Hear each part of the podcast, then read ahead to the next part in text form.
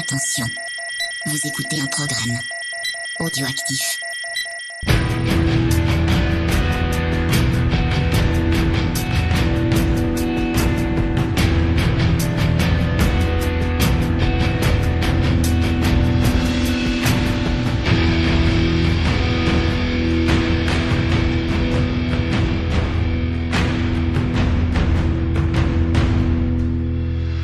Salut les Borinos, c'est Ron et bien sûr euh, Creepers. Tiens, je change la présentation. Et Creepers. Salut Pour ce nouvel épisode de Scoring. Alors déjà, merci parce que sur le dernier épisode de Scoring, on a eu pas mal de retours. Plus que d'habitude en tout cas. Il semblerait que vous ayez bien apprécié notre petite sélection euh, italienne.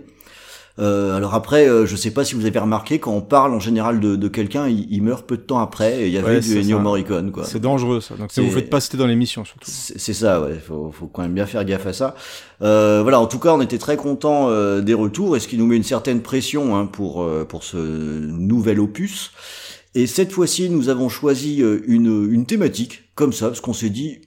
Il y en a marre des trucs gentillets, fleurs bleues, monde des bisounours. Nous, on va parler des méchants, des les salauds, méchants, les méchants, il y en a partout des méchants. les enfoirés. Il y, a- il y a du choix, même dans la vraie vie, il y a plein de Ouais, méchants. c'est- pour ça qu'on est sûr d'être dans le sujet, au moins. Ça, ça tombe bien quand même. Ouais, c'est clair. En plus, on a des méchants qui viennent de partout, du cinéma d'horreur, de la science-fiction, de la baston, des films d'action. Donc voilà, il y a vraiment de, de quoi s'amuser et profiter. On espère que vous allez euh, savourer ce petit voyage parmi les bad guys du cinéma. Alors, euh, vous êtes prêts? Tu es prêt, Ron Ouais, je suis plutôt prêt, je suis plutôt prêt. Je crois qu'on peut y aller. On y va et ça va être très chaud.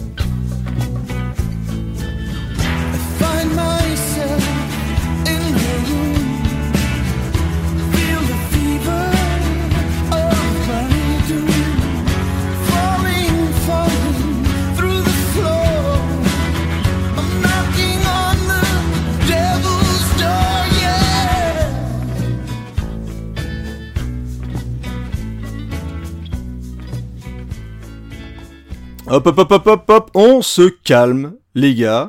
Je sais que vous avez tous déjà la scène en tête, hein, donc euh, on, va, on va se calmer parce que je sais que là, Ron il est en train de danser tranquillement avec un petit peu de baffe comme ça, Ouais. qui dégouline sur la table, mais c'est pas bien. Je dirais même C'est lassivement. pas bien. Ah, franchement, voilà. Je pense qu'on est déjà directement dans le, bah, dans le vif du sujet avec une musique qui vient du film Une nuit en enfer.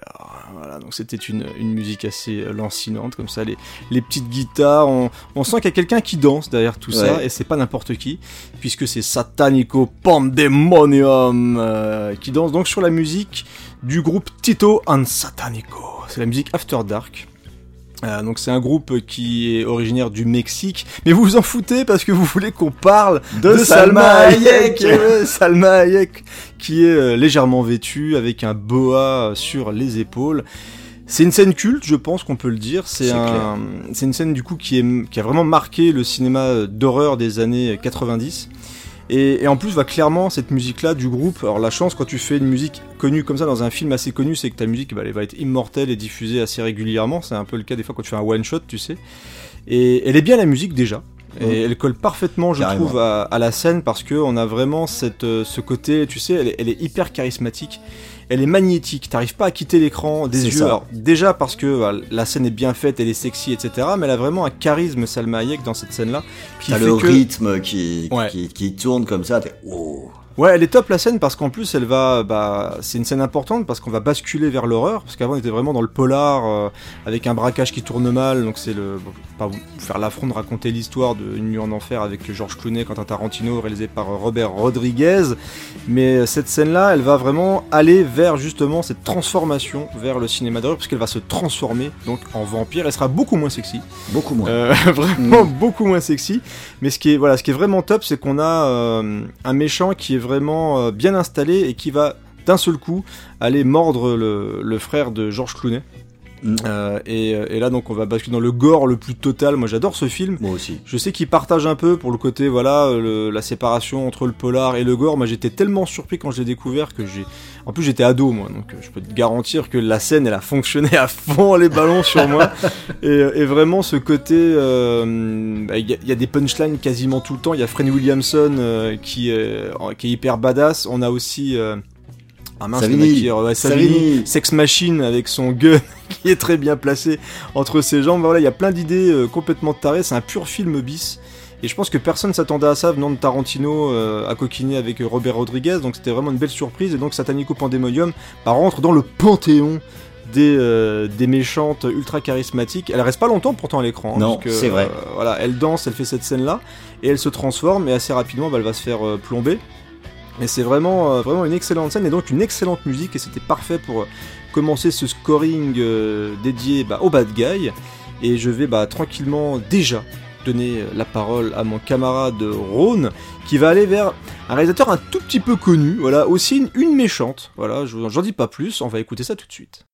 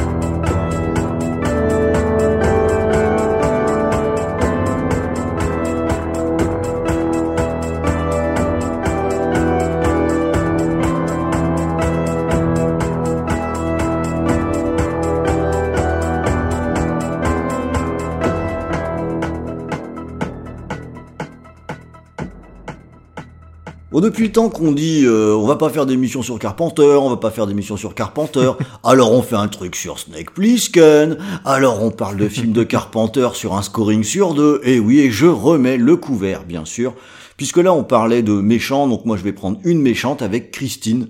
Alors l'avantage c'est qu'on pourra faire un best-of de toutes nos émissions et ça fera un dossier Carpenter. C'est ça, le montage va être un peu chiant, mais c'est mais c'est quelque chose qui est jouable en tout cas. Alors là, là c'est encore plus pratique puisque le titre du film, hein, c'est le méchant. Comme ça au moins euh, les choses euh, les choses sont faites. Et c'est assez original finalement puisque si ça fonctionne, c'est parce que finalement on a donné une personnalité à un objet et c'était pas gagné. Ça aurait pu être franchement ridicule finalement. Mais ça marche, ça marche, parce que euh, cette bagnole, elle va finir par avoir des sentiments et une légère tendance aussi à faire le vide dans l'entourage de son conducteur. Euh, D'ailleurs, euh, cette musique de euh, Alan Howard et de Carpenter, hein, les deux étaient dessus, c'est la scène où Christine court après un mec, celui qui est un petit peu le plus rondouillard là des méchants. au milieu de la route jusqu'à le coincer au fond d'une impasse. Bon, bah, ouais, ok, pourquoi pas. Alors c'est pas forcément celle-là la scène la plus euh, marquante, mais j'ai pas trouvé la musique de celle euh, que je voulais vraiment illustrer, qui est la scène où Christine se reconstruit Ouais, dans le garage. Ouais. Alors, en fait, cette scène, elle est folle, mais c'est une musique un petit peu jazzy et sur la BO, en tout cas sur l'édition que, que j'ai, Elle y euh, est pas. elle y est pas. Donc euh, voilà. la scène est folle, hein. elle vieillit pas en plus. Elle est incroyable Ouais, cette scène avec les, les phares qui s'allument. C'est fait Mm. montre-moi. Tout, tout, tout. Ouais, Je vais la chanter en fait. J'ai pas besoin de la Mais diffuser. ouais, vas-y, lâche-toi. Il y a le saxo qui fait. Enfin bon voilà. Ouais ouais je sais j'ai fait bruiteur. Ça sent. ouais. J'ai fait 4 minutes. hein, J'ai vite arrêté. Je me suis Ah fait- mais bon, t'es au top quoi. Ouais ouais j'ai fait 4 bonnes minutes. Intense. Alors en tout cas voilà, euh, je trouve que c'est un, un méchant qui se pose là. Alors c'est une adaptation d'un bouquin de Stephen King. Hein, je vais pas vous faire l'affront de vous faire euh, tout l'historique. Et ça fonctionne aussi parce que c'est Carpenter bien sûr. Euh, là pour le coup, il est euh, en association avec euh, Alan Howarth, mais enfin on voit bien que c'est du Carpenter. Hein, je Ouais, pense il y a une que- dominance quand même. voilà, je pense que les choses sont quand même assez claires. Donc avec les, les thématiques habituelles, donc on a bien sûr une, une ligne de fond qui va être tout le temps pareille et puis qui va avoir des variations euh, au fur et à mesure que le, le morceau avance. Et ce style marche particulièrement bien pour illustrer le, le thème d'un bah, d'un méchant, euh, du fait que il y a, y a cet aspect où euh, euh, tu peux pas échapper, tu peux pas échapper à la musique non plus en fait. Ça va rester euh, ça va rester stable, ça va monter avec les variations et tu sais que ce sera terminé. Quand la musique sera terminée, ben, ce sera terminé aussi. Quoi. Est-ce que t'as vu la suite? Je n'ai pas vu la suite, non. The Christian Butter. Oh putain. Ça fait peur, hein. Ouais, celle-là, Ouais, ouais. j'ai pas, j'ai pas osé, mais elle est classée X, celle-là, je crois. C'est zoophilie. Ouais, on a dit qu'on faisait pas les méchants du réel. Mais c'est vrai. on a- Ouais. Autant pour moi. Autant pour moi. Allez, je vais rester euh, dans le fantastique et je garde le micro euh, pour un film qui faisait partie des origines du torture porn.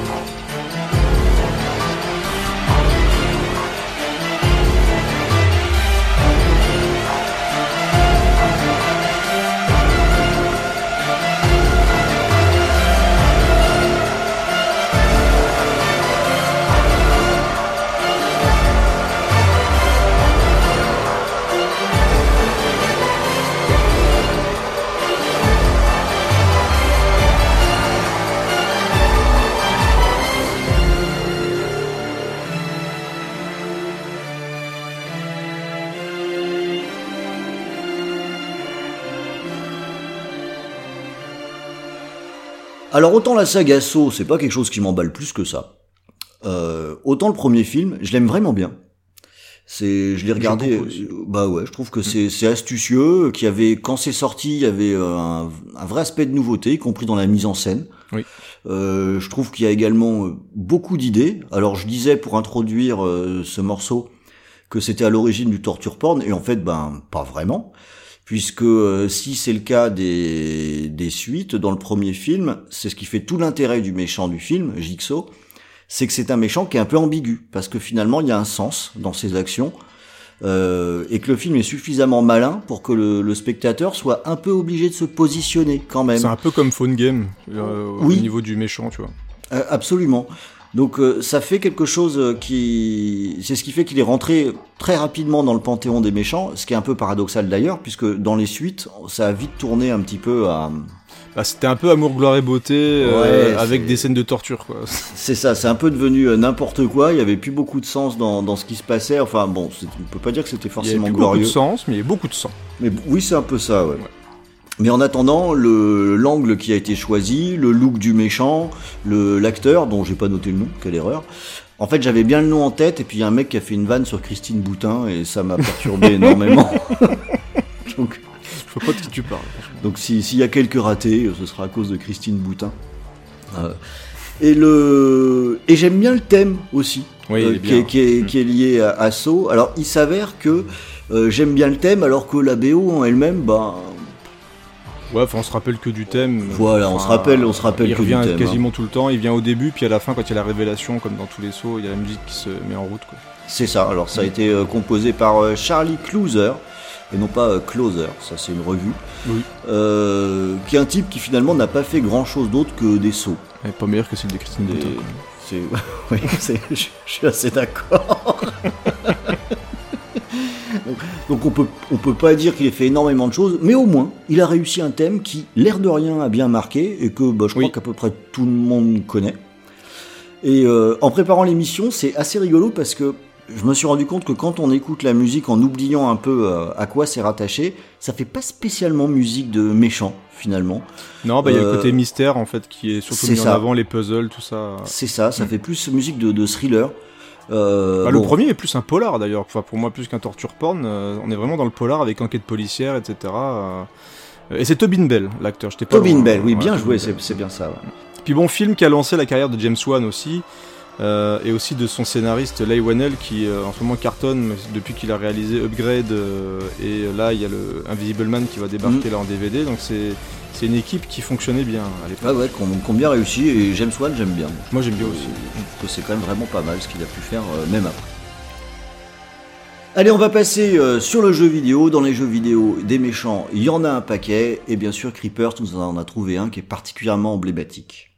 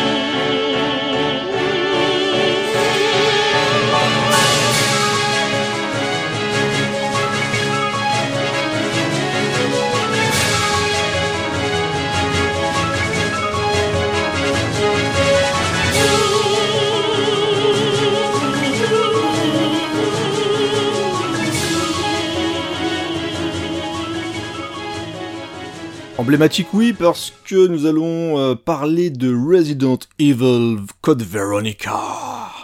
Un de mes préférés euh, de la saga Resident Evil, euh, avec le 2 maintenant qui est revenu, avec le remake. J'aime beaucoup le remake du 2, je trouve que c'est très très réussi, et du coup ça remettait un petit peu en avant le côté très horrifique aussi de la saga. Et Code Veronica, ce qui est intéressant, et là où on, on est plutôt pas mal dans scoring, puisqu'on aime bien le jeu vidéo, le cinéma, c'est que c'était vraiment le, le Resident Evil où il y a une envie de un peu de cinéma justement C'est clair. euh, où on a des méchants qui sont justement très Hitchcockiens avec les euh, les frères et sœurs. euh, bien sûr, j'ai un trou de mémoire alors que je l'ai écrit. Euh, c'est Ashford, voilà. H- ah, oui. Voilà, les Ashford avec cette ambiguïté dans, dans ces méchants-là, et on, on avait en fait pour une fois, entre guillemets, des méchants à- à un peu à échelle humaine, si je dis pas de bêtises, parce qu'il y avait le 2 où t'avais le, le professeur, etc., qui se transformait aussi, mais Mm. assez rapidement, euh, en espèce de, de tyran avec l'œil sur le sur l'épaule. Mais euh, là, on a vraiment cette espèce de d'ambiguïté dans la famille où on sait pas trop, cette relation est un petit peu bizarre entre le, le frère et la sœur, et on finit par découvrir que c'est bah, la même personne. C'est plus que Au bizarre. final, hein. voilà, ah oui, c'est très très très bizarre. et du coup, ça installe, ces méchants-là permettent au- à ce jeu-là d'installer une ambiance très angoissante, très oppressante, ce qui était moins le cas en fait des anciens Resident Evil, qui étaient très dans le jumpscare, dans le plus le bis, hein, clairement, on est vraiment dans le cinéma bis avec les, les Resident Evil. Et là, il y avait cette volonté d'aller vers quelque chose de plus poussé, je trouve, dans l'horreur ou même Puis de c'est se moins rapprocher, action aussi, euh, hein. Et c'est moins action aussi. Du Ouais. coup, c'est bah, c'est vachement adapté à l'ambiance Mm. en fait que va donner les, les méchants, puisqu'on est, on retourne dans un côté un peu plus fermé avec cette espèce de grand manoir aussi. Et du coup, le rythme est beaucoup plus lancinant. Alors, ce qui avait un petit peu euh, bloqué chez certains joueurs, je crois, de mémoire, mais euh, moi, bah, j'adore, en fait. Et même les mouvements de caméra, là où tout le monde espérait avec un Resident Evil en 3D que ça parte dans tous les sens, avec la caméra qui bouge partout, bah, en fait, la caméra est vraiment bien utilisée pour faire des... des euh, Elle, ah, elle suit, elle va faire des, des travelling, travelling, en fait. voilà, des petits travelling assez fins, des mouvements de caméra assez fins, donc ce qui apporte énormément dans la mise en scène de, de ce jeu-là. Bah, la note d'intention d'ailleurs est dès le départ hein, dans Tout les premières dans les Ouais. premières pièces là où t'as hum, il y a, il y a un jeu sur les éclairages qui est euh, qui est, qui est assez poussé c'était sur Ouais, parce qu'on avance au briquet, du coup ça suit. euh, puis sur Dreamcast on pouvait on pouvait se le permettre et de, de- Mm. dès le départ t'as si je me trompe pas tout un plan où tu traverses un pont fermé il me semble de mémoire à fait. j'y ai joué il y a quand même un moment Mm. et où justement euh, t'as as ce jeu de, de travelling et de, de caméra qui et moi moi j'avais adoré parce que à la fois il y avait une espèce de respect des codes des premiers Resident Evil qui jouaient beaucoup sur les angles de, de vue et en même temps avec un dynamisme supérieur grâce au travelling qui qui, qui donnait euh, finalement enfin un, un petit peu de vie si si, si je peux dire Ouais, euh, parce que là- c'était le, c'était un petit peu le piège. À l'époque, tous les jeux étaient passés en 3D avec une caméra complètement folle qui partait n'importe comment. Donc il y a, je pense qu'ils ont voulu jusqu'au moment de basculer avec le Resident Evil 4 à quelque chose de beaucoup plus dynamique, avec une caméra beaucoup plus maîtrisée, parce qu'elle était derrière le personnage principal. Là, le fait, des fois, c'était le piège dans certains jeux, c'est de vouloir faire de la 3D, mais sans connaître vraiment les codes de la 3D, quoi. Donc c'était assez, euh, assez compliqué. Donc euh, ouais, pour moi c'est un grand jeu Code Veronica et là on parle beaucoup de remake et moi j'aimerais à la limite que celui-ci soit un petit peu revisité pour quelque chose de, de plus souple pourquoi pas Bah, étant, ont- donné le, le- la, la thématique pour le méchant, euh, je pense que c'est pas de mal à veille. Hein. ouais il y a ouais il y a des chances que ça soit pas forcément adapté Mm. parce qu'ils sont partis vers le 4 donc je dirais pas forcément vers le plus simple mais Mm. pour moi le 4 a déjà été refait je sais pas combien de fois euh, sur console donc c'est un petit peu dommage mais en tout cas voilà Resident Evil Code Veronica c'est c'est très très bon et donc la musique qu'on a écoutée parce qu'on a pas parlé de la musique encore c'est bah, une musique qui est assez caractéristique de la musique de fin des Resident Evil qui est très action et très dans le dans le temps. C'est à dire qu'il y a c'est très limité il y a le chrono comme d'hab qui part et on affronte un un boss de fin du coup qui est en multi, avec de multiples transformations. Et ce qui est intéressant avec ce thème c'est qu'on a un côté un peu euh, opératique, enfin tu vois très euh, grandiloquent, euh, donc c'est hyper intéressant et ça reprend les chœurs qu'on entend dans- dès le début du jeu où t'as l'espèce de petite cinématique qui se lance avec oh, oh, oh, donc c'est ouais je, je fais Ah, moins aussi, bien les bruits que toi toi. aussi, tu l'as fait. ouais. A dû faire la même école, euh, l'école du bruit. Voilà, c'est c'est très très bien. Donc une musique qui est vraiment très très nerveuse, puisqu'on est voilà dans cette phase d'action finale et euh, ça conclut plutôt bien d'ailleurs euh, d'ailleurs ce jeu. Et la BO aussi sur la sur la globalité est très angoissante et Ouais. très euh, très anxiogène. Donc c'est vraiment une belle réussite. Et, et de mémoire, parce que du coup je l'ai, je l'ai pas écouté euh, vraiment, mais j'aime bien les écouter. Je crois que dans Code Veronica, les morceaux sont un peu plus longs oui oui que sur les premiers. Ouais, ouais, ouais. Allez, je vais garder la main, je retourne au cinéma avec un film qui s'était bien fait défoncer par la presse.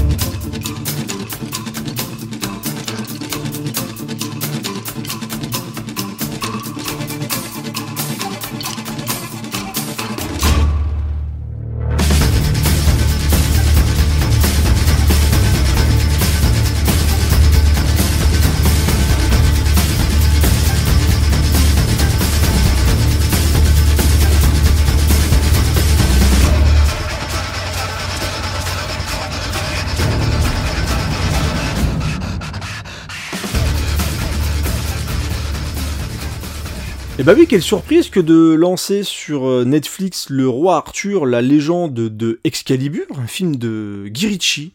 Eh, moi, c'est pas forcément un réal que que je suis avec un, un intérêt. Quoi. Je sais qu'il voilà, il avait marqué beaucoup de personnes avec euh, Snatch, avec euh, Crime Machin, Crime et, et Botanique, etc. Mm. Mais euh, voilà, c'est pas quelqu'un que je genre on annonce un film de, de Guy Ritchie, je suis pas ouh génial, un film de Guy Ritchie. En plus j'avais vu Aladdin un peu avant. Et voilà, j'étais pas, pas terrible, hein, Aladdin. Franchement, c'est un peu, c'est un peu du caca. Même d'ailleurs, c'est très impersonnel en termes de réalisation, etc. Donc euh, voilà. Donc je lance euh, ce roi Arthur. J'y allais, hop, c'est parti. Un petit truc un petit peu fantasy, je sais pas quoi. Et bah j'ai bien aimé. Euh, j'ai bien aimé pour euh, plusieurs choses déjà parce que ça m'a rappelé le film Chevalier euh, avec le regretté Heath Ledger avec cette volonté de moderniser un petit peu un mythe qu'on a déjà vu plein, plein, plein, plein de fois. Donc le roi Arthur, franchement, voilà, on a déjà eu je sais pas combien de versions. Même Antoine Fuqua avait fait une version il y a pas si longtemps euh, avec euh, Clive, euh, Clive Owen, je crois d'ailleurs. Et C'était pas une version à chier? Je je l'ai, je l'ai pas vu. Je veux dire, j'avais pareil rien à foutre. Je crois que c'était une production Bruckheimer. En plus, c'est un peu à une époque où il, il essayait de revenir un peu au top du blockbuster, mais euh, c'était un petit peu compliqué. Donc pas vu, donc, donc pas vu, pas pris. Bon, ok. Je pourrais pas te donner mon avis sur euh, sur cette version-là, mais en tout cas, euh, ce King Arthur by Guy Ritchie, bah moi j'ai trouvé ça bien. Il y a visuellement, il y a des idées. Alors je vais pas vous promettre que c'est pas un chef-d'œuvre non plus. hein. C'est est peut-être pas, sur, des euh, bonnes idées, mais il y a des idées. non, mais il y a des bonnes idées. En fait, il y a des idées visuelles, il y a des idées de montage aussi. Euh, et ça veut vraiment moderniser le système, ce qui fait qu'on a alors, des vêtements. euh, il y en a qui, du coup, pour certains, voilà, ça se fait pas d'avoir le roi Arthur avec des fringues un peu plus modernes, etc. Les coupes de cheveux et, et tout ça, tout ça. Mais moi, je trouvais que par rapport à l'univers qui est installé, bah, ça fonctionnait bien. Et l'autre chose qui est plutôt pas mal dans ce, dans ce film-là, c'est qu'il y a un méchant, justement. Un méchant qui est top, mais qui est top à deux niveaux. C'est-à-dire que le premier niveau, bah, c'est Joe de l'eau. voilà. Donc moi j'aime bien Joe de l'eau. hein. Moi Mais tu vois, on est, on est, on est Mm. pas, voilà, en, en termes de méchant, voilà, c'est pas le méchant le plus, tu sais, euh, quand tu le regardes, tu dis pas, oh, il est méchant. Il a l'air, il a l'air, il a l'air très très méchant. Et, et en fait, il a une espèce de transformation parce qu'il fait une- un pacte euh, où du coup, il peut se transformer en, en une sorte de chevalier noir qui il semble tout droit sortir en fait de Conan le barbare version Robert euh, Howard en fait. Hmm. Donc il y a un super beau design et ça fonctionne extrêmement bien. Ce qui fait que bah, quand t'as des scènes de combat, donc on est un peu dans le mélange entre le, bah, le film et le jeu vidéo avec des ralentis, des effets un petit peu comme ça. Moi j'ai trouvé ça plutôt bien. Après il y a voilà des effets spéciaux qui sont parfois un petit peu loupés, mais il y a vraiment une volonté de faire quelque chose de très péchu. Moi le film je me suis pas ennuyé du tout. Et en plus de ça, le, donc le méchant est réussi, c'est pour ça qu'il est là. Mais la musique de Daniel Pemberton est excellente. Alors je sais Elle pas si t'as cool. écouté euh, Alors, bah tout, si, du- l'album. Bah si, parce Mais, que c'est euh, comme. Comme d'habitude quand on prépare les émissions, euh, je regarde ce que, ce que, ce que tu proposes et celle-là, elle m'a interpellé. Alors oui, du coup, je l'ai écouté en entier et je te rejoins tout à fait. Euh, J'ai trouvé ça hyper intéressant à écouter. Quoi. Et la musique qu'on a écoutée, ce qui, ce est, ce qui est pas mal, c'est que tu sais, t'as l'espèce de respiration comme ça, Mm. euh, on entend une espèce de voix comme ça qui respire avec une musique assez trépidante derrière. En fait, le, au tout début du film, on a un montage où on voit donc Arthur qui est très jeune, et en fait, on le voit évoluer dans, dans la ville au fur et à mesure qu'il grandit, et donc on a un montage avec cette musique-là. En fait, il court tout le temps, parce qu'il apprend à voler, il apprend à maîtriser, entre guillemets, ses dons pour aussi mener des équipes, etc. Donc cette musique-là, elle appuie vraiment super bien la scène. Et la musique qu'on entend derrière, là, c'est vraiment une musique qui, euh, qui essaie de couvrir vraiment le pouvoir de l'épée Excalibur. Mm. Et, et ce qui est intéressant avec la musique de Daniel Pemberton, c'est qu'il est, c'est à la fois dans les moments de baston, c'est épique quand il faut, et vraiment dans les moments de comédie entre guillemets ou les moments vraiment plus action euh, classique, bah, il y, a il y a vraiment quelque chose de plus moderne mélangé avec quelque chose de, de plus traditionnel. Donc euh, Ben, c'est pour ça que ça marche en fait. Exactement. moi, c'est ce que j'ai beaucoup aimé, c'est que quand on l'écoute dans sa globalité, euh, enfin, il y a même des ruptures assez nettes. Il y a des Mhm, morceaux qui sont vraiment très modernes. Ouais. Bah, le- là, typiquement, tes choix, ils sont très bien parce que celui qu'on a diffusé en première intention, c'est franchement moderne, quoi, par Mhm. rapport au sujet. Ouais. Alors euh, que celle qui est diffusée pendant qu'on part, on a quelque chose qui est déjà plus traditionnel. La plus traditionnelle, on est vraiment dans quelque chose de plus sombre aussi, parce que ça, appuie sur le côté puissant de l'épée et du combat qu'il va y avoir avec le, méchant. Et, euh, et en fait là, je trouve que la BO vraiment retranscrit bien ce qu'a tenté de faire Guy Ritchie. Donc euh, voilà, donc ça a été un flop. Il s'est fait défoncer vraiment en grande partie par la critique américaine et, aussi française. Alors quand j'ai posté mon avis sur Twitter, bah, j'ai- je me rendu compte qu'il y a quand même pas mal de personnes qui aimaient le film. Donc je ne suis pas seul, voilà, des Ah. fois ça fait ça fait du bien, mais rien que pour la BO, franchement, je vous encourage à l'écouter parce que je la trouve même agréable à écouter euh, à part du film. Donc Tout à fait. euh, voilà, tentez le film, dites-moi si Mm. vous avez aimé, limite toi aussi, regarde le film. Si Mais t'as bien aimé la BO, bah, euh, pourquoi pas. Co- Comme t'en avais parlé, je l'ai noté, je l'ai mis dans mes favoris. Ouais. voilà. Euh, mais donc du coup ma, ma curiosité est tout de même attirée euh, par le film, mais encore plus après avoir écouté l'OST, je dois dire. Et Où, mais euh, de toute façon, tu verras, à mon avis, dès le début, tu verras si tu vas adhérer ou pas euh, au film, parce que dès l'ouverture, je m'attendais pas du tout en fait à ce que j'ai vu. C'est-à-dire que ça s'ouvre, t'as des, des éléphants mais géants, c'est-à-dire t'as des éléphants géants qui débarquent un peu à la Seigneur des Anneaux. J'ai dit mais qu'est-ce que c'est que ce bordel quoi? Donc euh, voilà, moi j'ai, en tout cas j'ai adhéré, j'ai trouvé ça assez cool. En fait voilà, c'est un film qui est cool, qui euh, qui perd pas son temps et voilà, moi j'ai passé un bon moment et la musique est top. Un autre truc qui est vachement top, c'est les adaptations de jeux vidéo. Et vous allez voir euh, bah, le méchant qui va suivre, et bah, il est cool. Hein.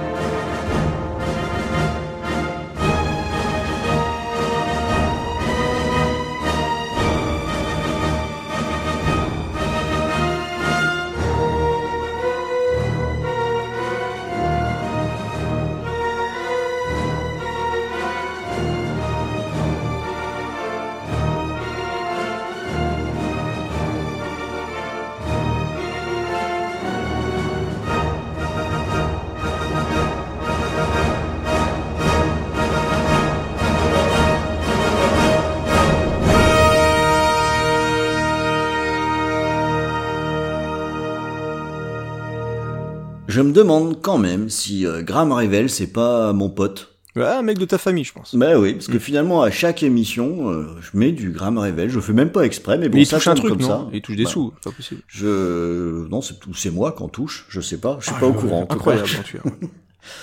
Alors là, vous avez euh, probablement euh, reconnu, hein, ou, ou pas, je sais pas, le, le thème de Bison, euh, qui vient du film Street Fighter, hein, Ah. le, fa- le fameux film avec Jean-Claude, Le fameux.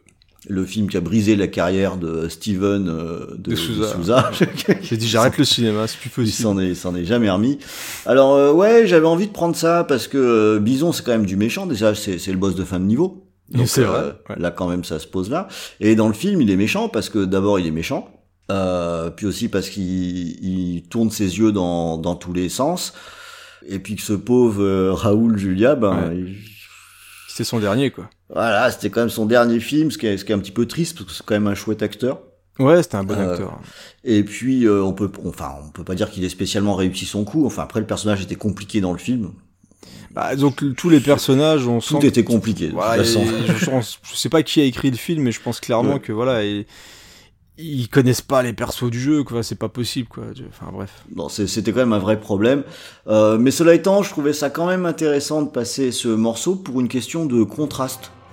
Euh, parce que dans ce film, on a Bison qui est finalement surtout euh, ridicule. Et quand on écoute le, la musique toute seule, le thème qu'on vient d'écouter, ben le thème il a été fait avec sérieux quoi. Ouais, ouais. Euh, et quand on écoute juste la musique, on a un, un vrai thème de méchant. Euh, Il y a les chœurs au début, c'est un grand classique. On a les, on a la musique un petit peu martiale euh, qui, qui accompagne ça. Enfin, le, le, le gars, il a fait ça, il a fait le boulot, quoi. Euh, on a Bison, c'est un chef des armées, euh, il est très méchant. Bah, je vais vous faire un thème très méchant avec un chef des armées. Le, le, le cahier des charges, il est très bien respecté par la musique, beaucoup plus que par le film. Et je trouve ça assez rigolo parce que Comme le film. Finalement, oui, c'est vrai comme le film, ouais. Euh, imaginons quelqu'un qui connaît pas le film Street Fighter, on lui fait juste écouter la musique, je pense qu'on peut vraiment penser que ça correspond à un personnage qui représente une menace, quoi. Qui est pas un rigolo et où ça, ça, ça va pas déconner. Et bon, c'est pas exactement euh, ce qui se passe. Voilà. Ouais. Euh, mais comme quoi, hein, euh, même avec un méchant euh, un peu loupé, eh ben on peut avoir une musique plutôt cool. Puis heureusement, il y a Jean-Claude, quoi. Puis, puis à Jean-Claude. Et puis c'était un jeudi. Je garde la main pour euh, le prochain méchant et c'est à mon tour d'aller faire un petit tour du côté des jeux vidéo.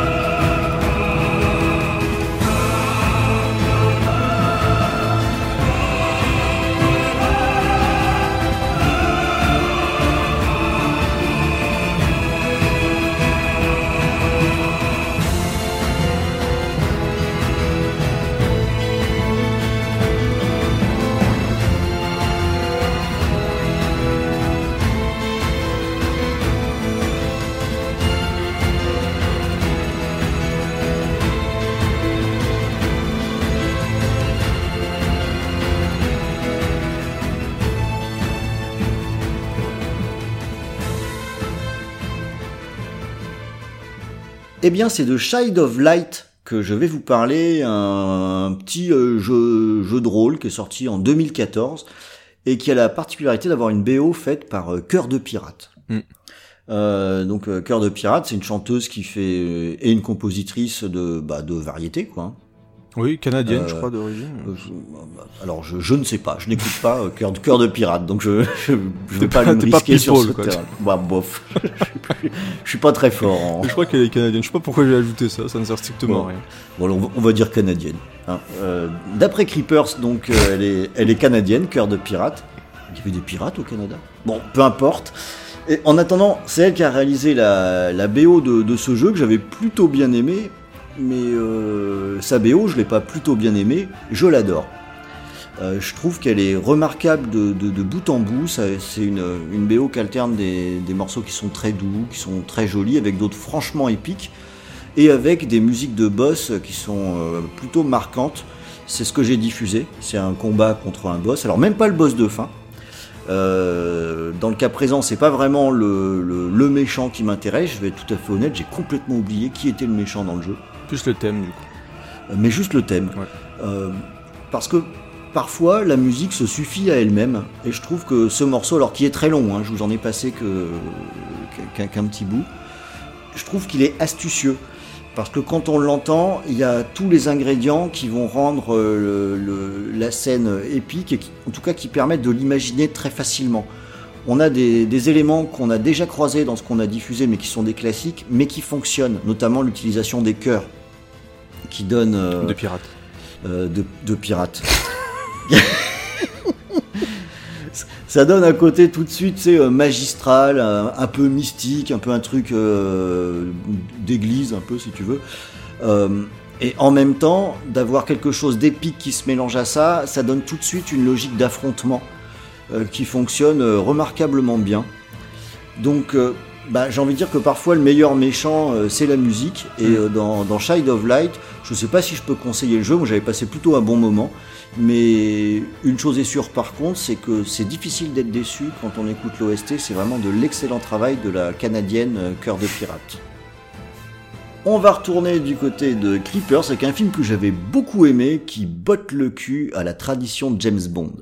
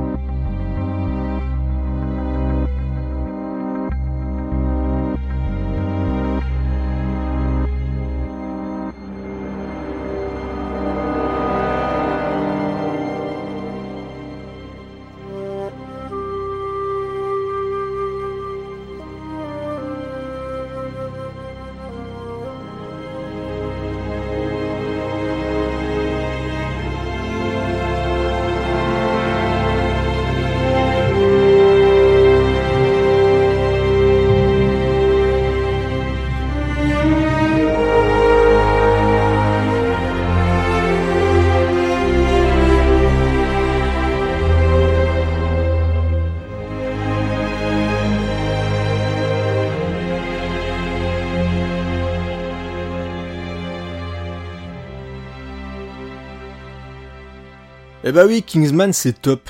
Déjà, Ouais. faut le dire.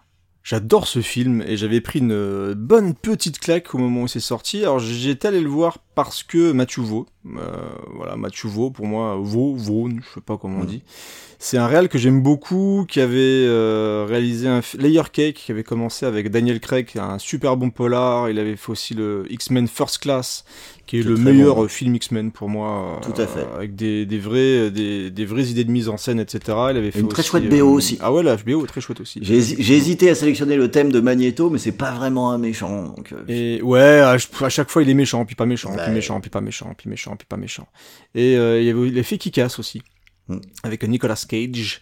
Et, et donc voilà, Matthew Vaughn qui débarque avec un film d'action qui tend à vouloir faire entre guillemets du James Bond un petit peu jeune. Alors il y a eu plein de films hein, qui, a- qui ont tenté, rappelez-vous Triple X. Eh ouais, Triple X Eh ouais. qui a tenté de, voilà, de, de ringardiser James Bond en étant Eh plus ringard qu'un James Bond. Bravo.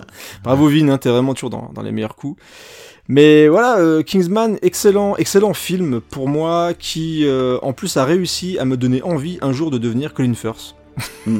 voilà, moi, pas, quand- est pas gagné. ah, c'était loin d'être gagné parce que voilà, Co- Colin Firth, quoi, c'est c'est des comédies romantiques avec Hugh Grant, etc. Donc euh, c'est pas forcément le, le genre de truc qui me, qui moi m'enchante particulièrement, mais rien que la scène dans l'église, C'est ça. franchement, c'est juste une tuerie avec Freebird derrière, quoi. Mm. C'était monumental, mais euh, voilà, donc a Colin Firth qui botte des culs, quoi. C'est c'est quand même hallucinant. Et c'était inattendu. Inattendu, puis il a une vraie classe dans le film. Mm. C'est vraiment, son personnage fonctionne extrêmement bien, et en plus, le jeune Taron Egerton, euh, bah, c'était une révélation aussi pour moi. En plus, je l'ai vu juste après. On a déjà passé une musique de Eddie the Eagle. Je trouve Mm. que c'est un acteur qui est vraiment très très talentueux. Et encore récemment, j'ai découvert euh, dans Rocketman euh, l'adaptation, euh, le biopic de euh, comment s'appelle-t-il notre ami Elton John? Bah Elton John, il s'appelle Elton John. Voilà, c'est plutôt bien fait. Donc euh, voilà, bon acteur et donc du coup il, arrive vraiment euh, à bien intégrer cette volonté de faire de l'espionnage, etc. Donc euh, vraiment une réussite Kingsman. Et en plus donc la BO euh, est faite par Henry Jackman qui est un compositeur qui alors on est vraiment quelqu'un d'assez fonctionnel. C'est-à-dire qu'il va autant dans le cinéma que dans le jeu vidéo. Donc euh, je pourrais pas retenir comme ça te sortir Mm. une BO incroyable de Henry Jackman. Mais par contre c'est quelqu'un qui fait vraiment du très très bon boulot. Et encore une fois bah, sur Kingsman bah, le, le job est fait. On a écouté la musique euh, de Valentine qui est le méchant du film et qui est joué par Samuel. Jackson comme d'hab qui est bah méga cool hein, forcément Ouais, Samuel Jackson et on sent qu'il s'amuse parce qu'on Ah, est sur clair. le, on est sur un méchant qui est vraiment aux antithèses de ce que pouvait proposer un James Bond parce qu'il il arrive à être effrayant quand même parce qu'il a des idées complètement tarées hein, dans le dans le film parce que le- son idée c'est de à un moment il essayait en fait de sauver le monde de- du réchauffement climatique. Puis à un moment il s'est dit bon bah on va laisser tomber tout ça. Et on va mettre des cartes SIM dans les téléphones de tout le monde les offrir gratuitement. Et la carte SIM pourra déclencher en fait un système qui va retirer l'inhibition des gens et du coup, ça va donner bah, la scène euh, de l'église où tout le monde se tape dessus, se cogne dessus et donne envie de se- s'entretuer. Donc ça donne des scènes complètement, euh, complètement tarées. Donc euh, excellent méchant, il a un look improbable avec des Mm. casquettes, il est habillé en Jones et en plus il a un cheveu sur la langue. Euh, donc ça donne vraiment un, un perso assez truculent et donc cette, euh, dans cette espèce d'anti James Bond je trouvais vraiment que le tout euh, apportait vraiment de la fraîcheur déjà dans le cinéma d'action parce que c'est c'est de plus en plus compliqué d'avoir des films d'action avec où vraiment t'es galvanisé par ce qui se passe à l'écran où ça pète mais en même temps ça reste hyper bien mis en scène avec plein d'idées Donc euh, voilà, Kingsman, moi j'aime vraiment beaucoup ça. Le 2 est un petit peu moins bien. Ouais, Moi, j'ai même plus, Euh, plus que j'ai ouais. quand même des réserves sur le 2. Ouais, il est, c'est dommage parce qu'il y, a- il y a quand même deux trois scènes assez, assez intéressantes. Même l'idée d'amener des Kingsman américains, euh, c'était plutôt sympa. Mais du coup, là, au niveau de la fabrication, voilà, ça se tenait beaucoup moins. Même, je le trouve quand même fun. hein. Il y a quand même des bonnes, il y a quand même des chiens robots. Ouais, mais il y a un problème de, je trouve qu'il y a un problème de ton dans le Ouais, deuxième. ouais, je peux comprendre. Le, le, le premier, tu, tu l'as dit, euh, malgré le côté un peu, un peu foutraque, euh, le méchant euh, spectaculaire et tout ce que tu veux, et le plan quand même un peu tordu, Ouais, le plan est tordu. quelque part, quelque part, il y a, y a- y a de la classe. Ouais, ouais, tout à fait. Il y en a moins dans le 2, la classe. Et, et dans le 2, euh, ok, c'est des Américains, je veux bien, mais en attendant, j'ai l'impression que ça tire l'équilibre avec la comédie tire un peu trop sur la comédie Voilà. à mon sens. Alors que le, on, a, on arrivait à avoir un, un bon équilibre entre le sérieux et le et l'humour entre guillemets le second degré très euh, très anglais. Donc c'est vrai que c'est ce qui manque un petit peu dans le deuxième, qui est parti plus dans le blockbuster euh, effectivement ça. américain. Donc euh, ouais, je, je vois ce que tu veux dire. Je trouve qu'il reste fun, mais euh, du coup tu te dis c'est quand même dommage que la franchise soit aussi mal partie dès le deuxième. Voilà, c'est ça. Euh, donc j'attends de voir ce qui va se passer avec le troisième qui est déjà euh, un film qui se passe aux origines, donc c'est un peu rapide je trouve comme ça, mais en tout cas la dernière bande-annonce est plutôt intéressante. On verra bien, on verra bien. Alors que, alors que si on avait fait les Kingsman, euh, je sais pas, polonais, ça aurait été un tout autre ton, quoi. Et Kingsman française, toi, t'imagines toi? Ça aurait été top. Oh, je suis pas sûr. Ouais, moi non plus. Euh, allez, on va changer de film, je vais garder la main et on va aller chez notre ami Tim Burton.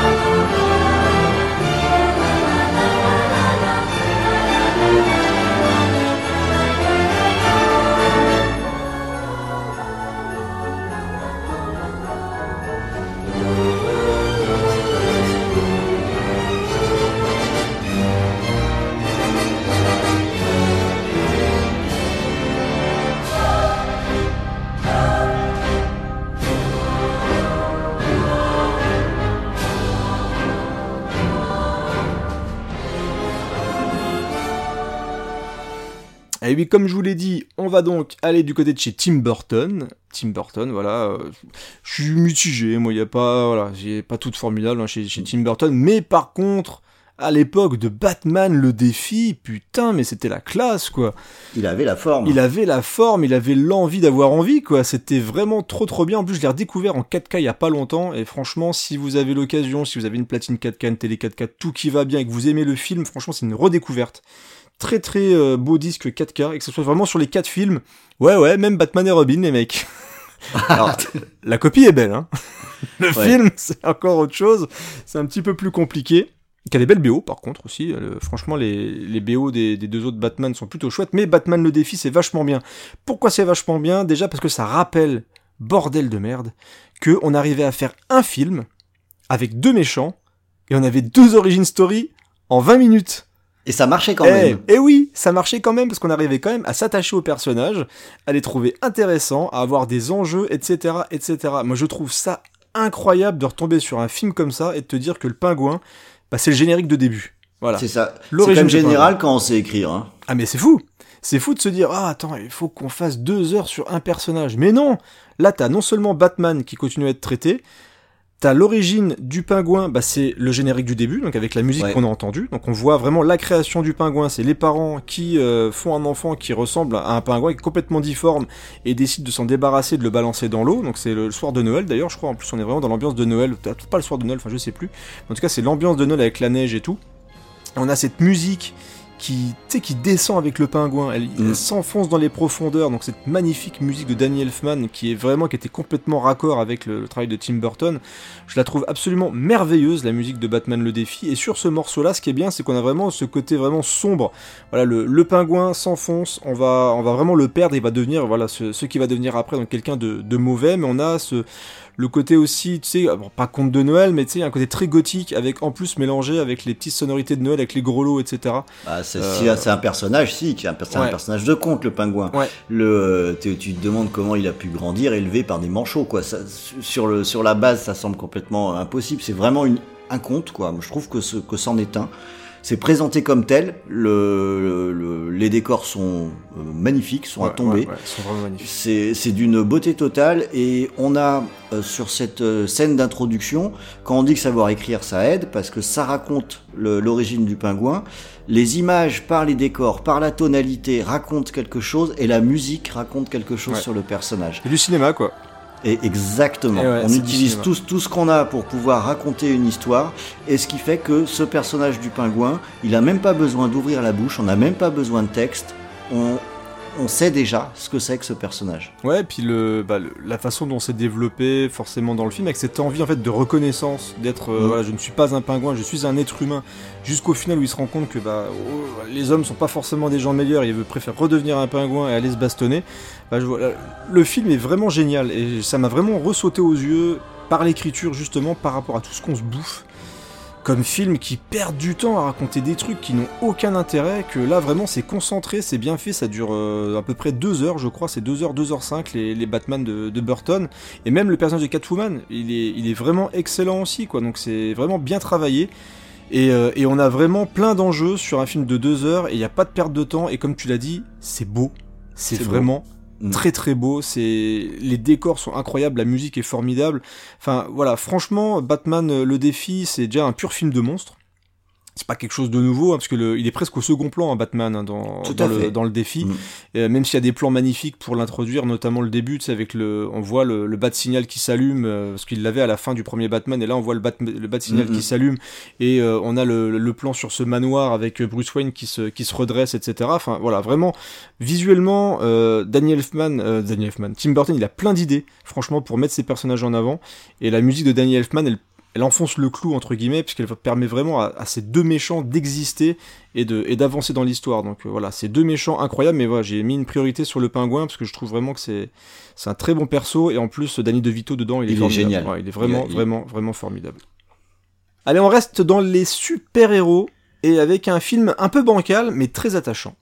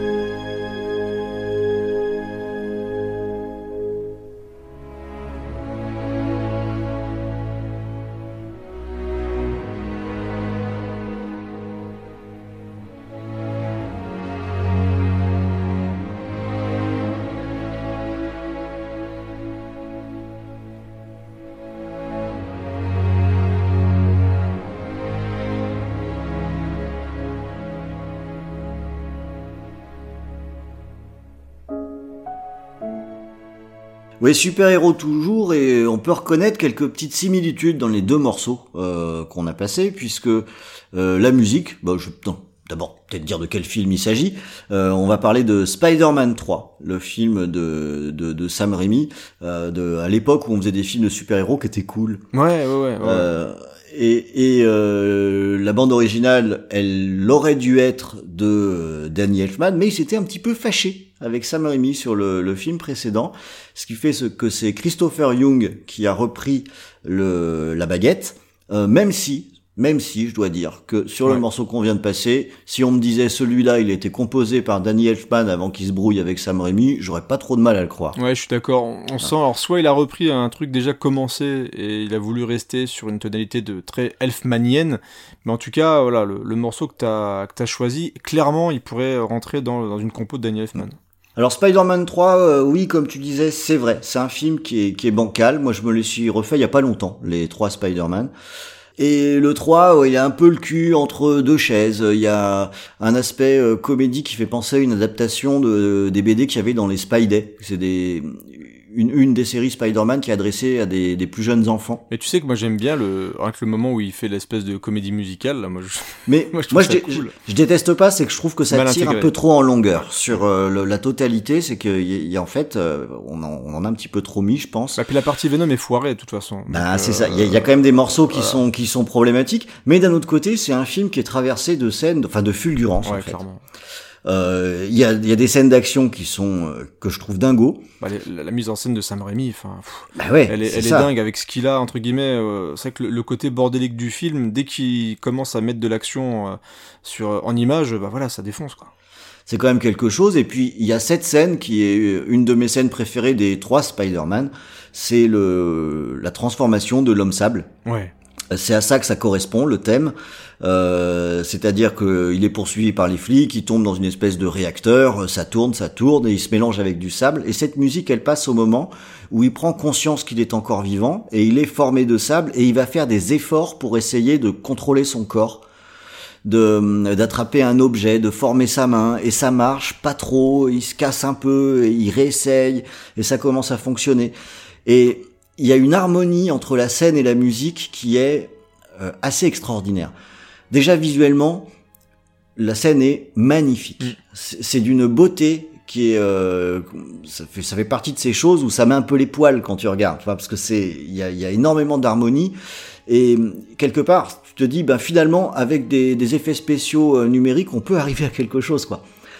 Euh, là, ça fonctionne de façon assez incroyable et le mélange avec la musique est tellement beau parce que cette musique, elle va nous raconter ce personnage. C'est ce qu'on a dit. C'est là où il y a un point commun aussi avec le pingouin. Cette musique, la toute fin va se terminer sur des tonalités plus menaçantes, donc c'est la transformation en méchant, mais la musique dans sa globalité, elle est plutôt douce. On a, euh, elle a des, des ruptures dans sa mélodie qui vont traduire ses difficultés à reprendre possession de son corps. On sent qu'on a un personnage qui fondamentalement est méchant pour une question de circonstance. Oui. Et ça se traduit dans la musique. Et quand il y a une telle synergie entre ce qui est à l'écran et le son, bah ça donne quelque chose qui est quand même très très beau, quoi. Euh, à regarder, à écouter, euh, c'est quelque chose qu'on ressent euh, quand on le regarde. Et ça fait un méchant euh, qui qui au final réussit dans le film à être très touchant, tout en étant dangereux et très puissant. Hein. Et euh, ça fait partie de ces cas où euh, moi je suis un peu un intégriste hein, de l'adaptation, j'avoue. J'aime bien quand on respecte le matériau de base. Et le l'homme sable dans, dans dans les BD, c'est un personnage qui est très caricatural. Hein. C'est un voleur. D'accord. Voilà, donc ça, ça, ça, ça pisse pas très loin, et c'est finalement plutôt une bonne idée d'en avoir fait quelque chose de plus profond euh, dans le film. Voilà, quand ça marche, bah ma foi, je suis pas contre, euh, je suis pas contre le changement. Et là, je trouve que ça marche quand même remarquablement bien.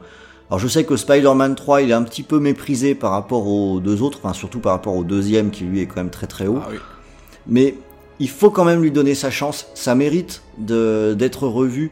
Faut pas rester que sur cette impression de, de film un peu bancal, mais plutôt aussi euh, profiter de ce qui est bien dedans, parce que ce qui est bien, c'est vraiment bien. Ouais, puis l'avantage qu'il a, c'est qu'il y en a eu d'autres après. Donc ça permet de rehausser aussi Oh oui, oh oui, le ça, travail de Sam Raimi. Mais t'as tellement raison. Ouais. C'est vrai que quand j'ai quand j'ai refait les trois, moi je j'étais parti dans cette optique où sur le troisième j'avais un souvenir qui était assez mitigé. Hmm. Et euh, c'est vrai qu'à la fin du film, ben je continue d'avoir quelques réserves, mais bon c'est tellement mieux. Ouais, il y a plein de choses à retirer quand même. Ouais, il y a quand même vraiment beaucoup de choses de bien. Quoi. Alors je vais garder le micro et c'est la série super-héros puisque cette fois-ci c'est sur Netflix qu'on va aller faire un petit tour.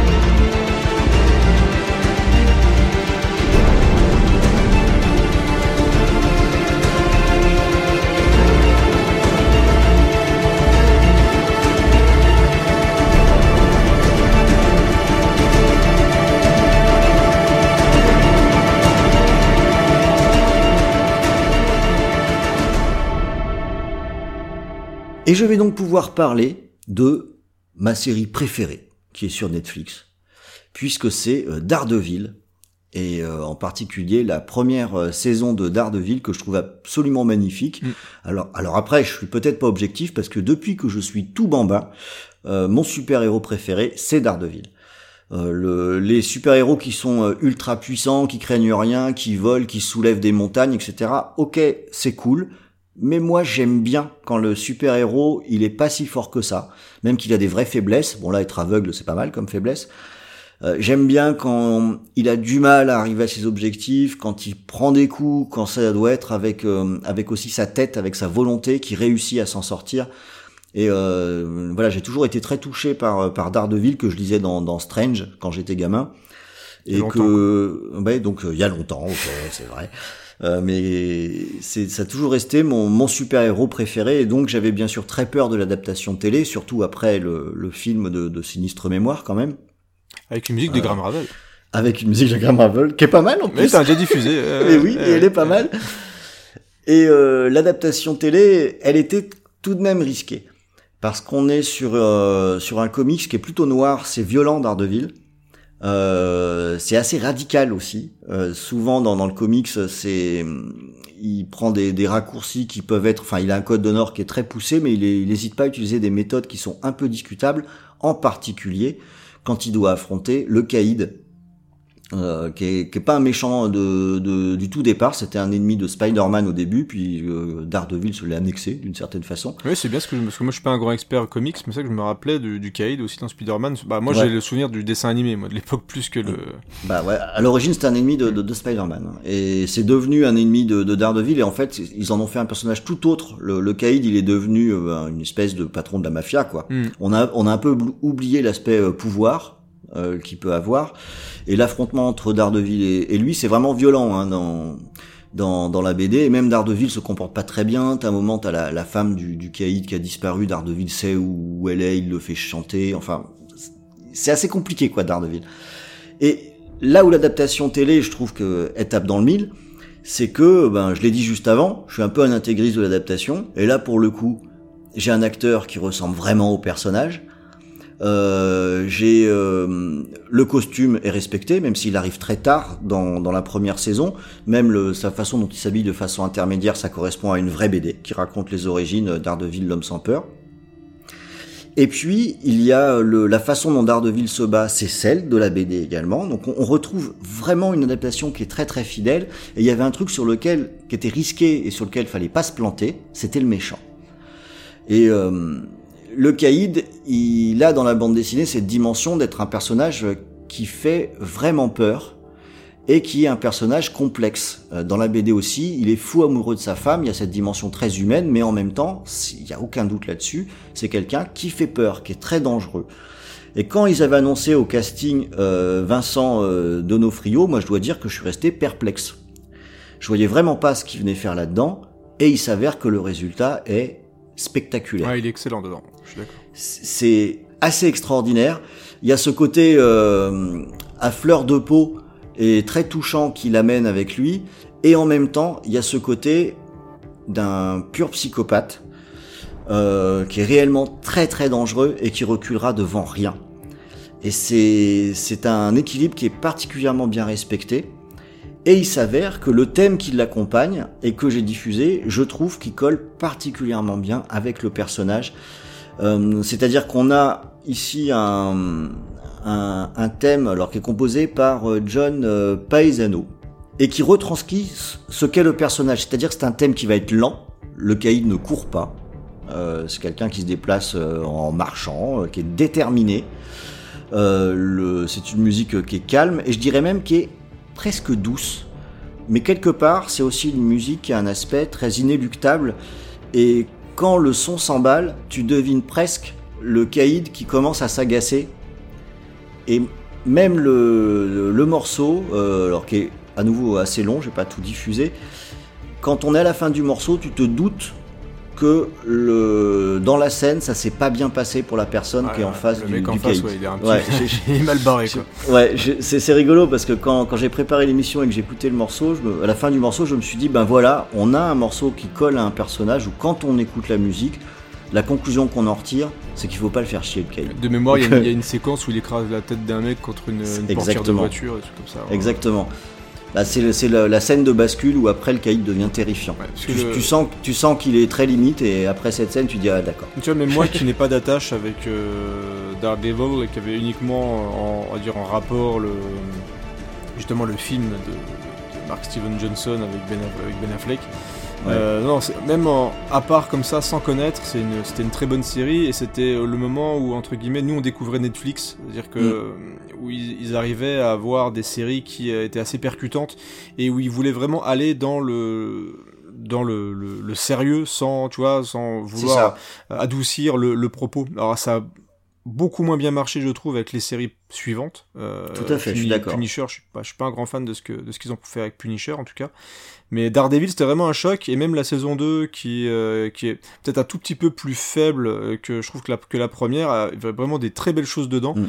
Et c'est vrai que Daredevil, pour moi, c'était le haut du panier de ce que proposaient en tout cas les super-héros Netflix. Mais euh, euh, c'est encore bon en plus maintenant, donc ceux qui n'ont pas vu, ça m'étonnerait que les auditeurs, il y en a qui n'avaient pas vu Daredevil, mais c'est pour moi ça vaut le coup et c'était euh, même si tu sens parfois le peut-être un budget qui est un peu maigrelet parce que tu as des, décors, bah c'est beaucoup. euh, alors je trouve que la production design des séries justement de super-héros Netflix c'est pas magnifique, c'est très très gris généralement, beaucoup de bâtiments, de choses comme ça.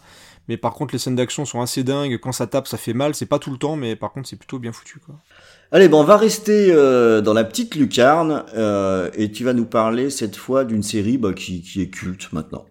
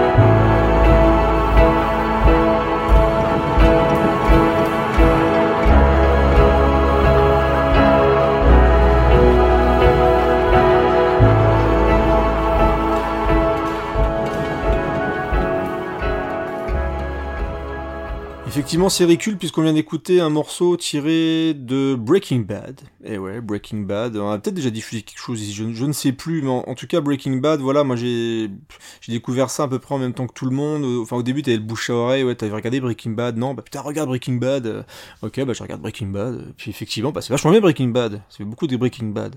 Et très bonne série avec Brian Cranston qui était à contre-emploi parce qu'on avait l'habitude de le voir dans la série Malcolm.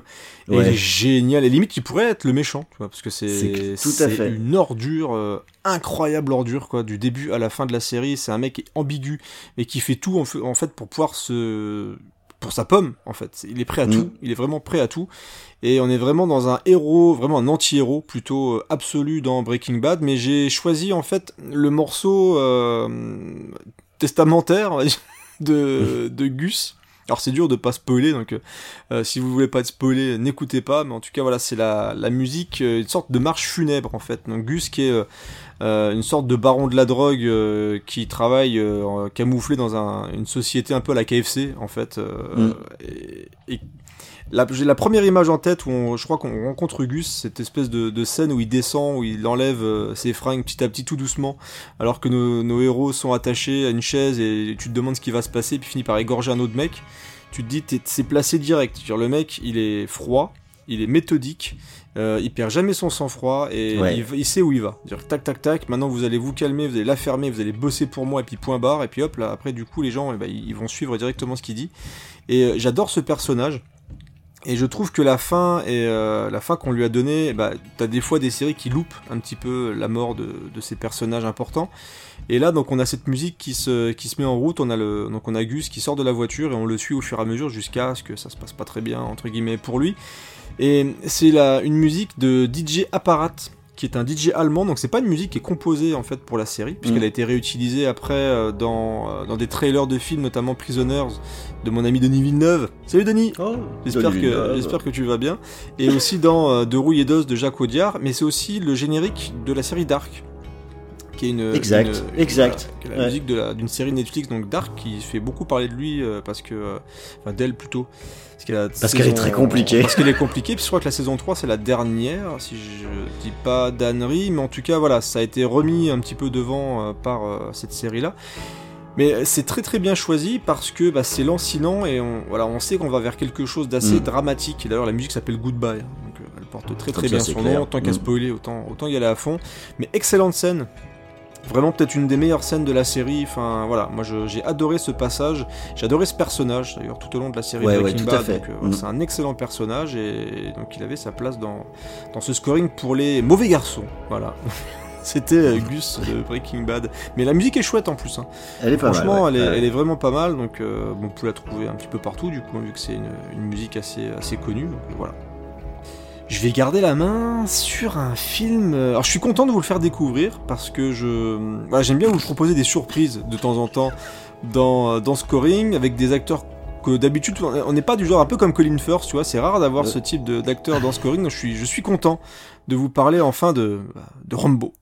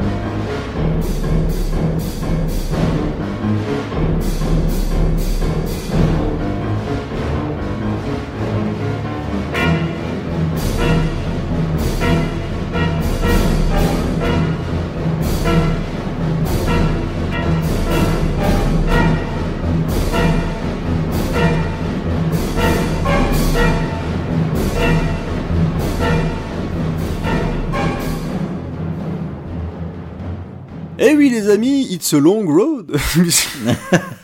Mais voilà, c'est bien. euh, T'as vu Rambo, Ron? Tu connais? Alors ça me dit quelque chose. C'est euh, c'est une histoire avec un un militaire en Afghanistan. Ouais, c'est ça. C'est un drame humain. Euh, en plus, c'est vrai. Le premier Rambo, c'est- plus un drame. Ouais, Rambo. Bah oui. On a beaucoup réfléchi hein, sur ce scoring. Vous voyez, on a quand même tenté des trucs un petit peu, euh, un petit peu différents. Mais moi, j'avais quand même envie bah, de parler euh, bah, du shérif Will Teasel, excellent méchant. Mm. Excellent méchant parce que euh, il, il représente bien un petit peu, tu sais, le côté pourri de l'être humain. C'est-à-dire qu'on a un, un petit chef. Bah, le mec, il a, il a une petite étoile de shérif sur son blouson et du coup, bah, il, il tombe sur un mec qui ressemble à un pecno. Il dit allez, toi, tu vas dégager de là, sinon ça va mal se passer. Et donc, on a cette espèce d'effet de groupe.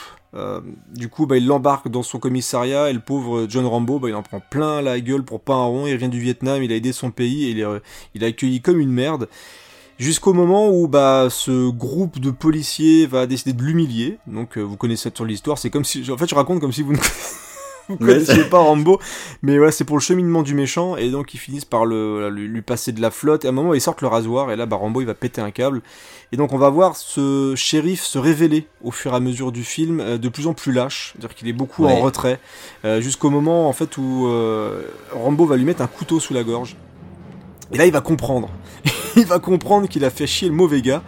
Et, euh, et ça va être de plus en plus compliqué pour lui jusqu'à ce final euh, où il est tout péteux, quoi. Tout simplement, Mhm. il est tout péteux et il se révèle être voilà un, un moins que rien euh, qui est fait le beau dans sa, dans sa petite ville où il risque pas grand chose jusqu'au moment où ça finit par lui péter à la gueule, quoi. Donc euh, c'est extrêmement bien interprété par euh, Brian Deney. Tout à fait. Euh, de toute façon, sur le, global, de toute façon, le, le film est extrêmement bien interprété. C'est un putain de chef-d'œuvre, hein, de toute façon, euh, Rambo. Mais il n'y aurait pas ce méchant-là. euh, je pense vraiment que ça aurait beaucoup moins apporté au film. Donc, c'est un excellent personnage. Et il y a l'avantage de pas être caricatural quoi. C'est- ouais, c'est ça. C'est que le, au, au début, il se rend même pas compte que qu'il agit mal. C'est ça. Bah, ça lui semble Ah, normal, en fait. Lui. Mais- Ça lui, ça lui semble normal. En fait, on dirait un flic de la BAC quoi. Ouais, bah, on a vraiment. c'est- ça qui, non, mais ça qui est intéressant en fait avec euh, avec ce perso, c'est qu'on a vraiment, tu sais, le, le mec péteux prétentieux, quoi. C'est-à-dire que Mm. regardez, moi j'ai un uniforme, je représente entre guillemets la loi, donc je peux faire ce que je veux. Et jusqu'à un moment où un mec lui dit, bah clairement, va te faire foutre, quoi. J'ai pas à supporter ça et, euh, et j'ai pas à me laisser faire. Donc euh, c'est vraiment un excellent perso et d'un putain de grand film. Musique de Jerry Goldsmith, comme ça en passant. Ouais, voilà. Donc je vous ai passé du coup la musique de la scène euh, du rasoir où notre ami Rambo va finir par péter un câble et s'échapper, euh, ce qui va amener une grosse scène d'action et donc une traque dans un survival d'anthologie. Et oui, donc on va pas non plus s'attarder plus que ça, même si on a déjà bien parlé de Rambo, parce que c'est toujours bien de parler de First Blood. Alors décidément, un... Ron fait un peu mon boulot en ce moment, c'est-à-dire qu'il prend les trucs un peu gras. C'est vrai. Ouais. Donc on va, bah, on va basculer euh, avec un film de Jean-Claude.